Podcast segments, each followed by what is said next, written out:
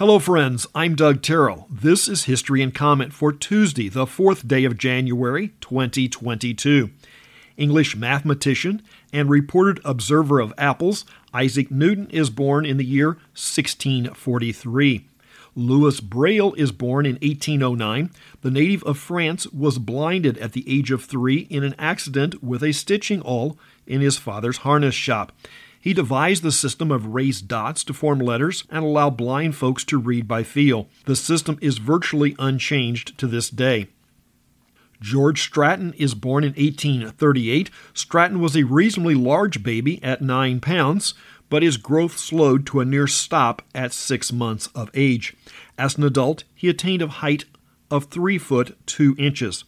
Unlike many people with dwarfism, he was proportional and fully functional. Stratton will live a relatively normal life and gain worldwide fame under the tutelage of P.T. Barnum. Stratton was known worldwide as General Tom Thumb.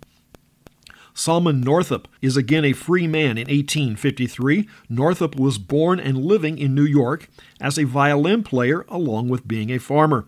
He traveled to Washington, D.C. in 1841 as part of a traveling band.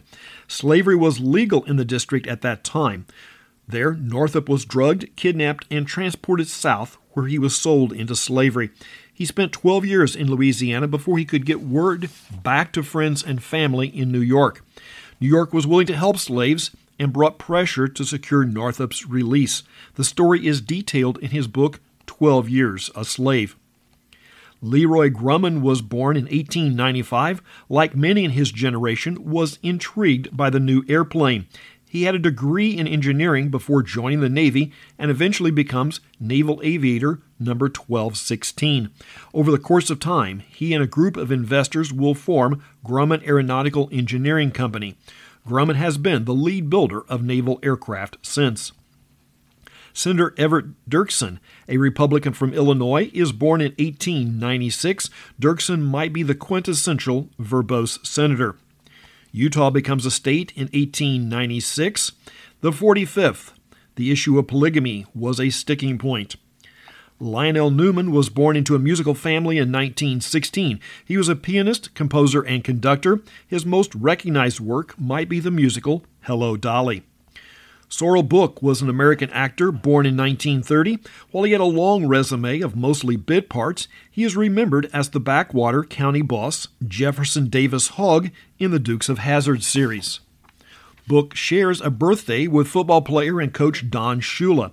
Shula was a player in the NFL for seven seasons and a coach for seven more for the Baltimore Colts before moving to Miami for 25 seasons. North Korea forces capture Seoul in 1951. The Soviet craft Luna 1 is the first to reach the vicinity of the moon in 1959. Singer Patti Loveless is 65 today. Singer Deana Carter may be the only Carter in music that is not related to the original Carter family. She is 56 today. Her father was also active in the music business, and he hails from Louisiana. The Libyans learned that America will shoot back in 1989. There had been an ongoing hostilities with the Libyans during the Reagan administration. In the closing days of the administration, two MiG 23s pushed too far and are shot down by the U.S. Navy. Jesse Ventura, former professional wrestler, is sworn in as governor of Minnesota in 1999. His birth name was James Janos. NASA successfully lands a rover on Mars in 2004. And that's history and comment for the fourth day of January. I'm Doug Terrell. Now go and do something worth remembering.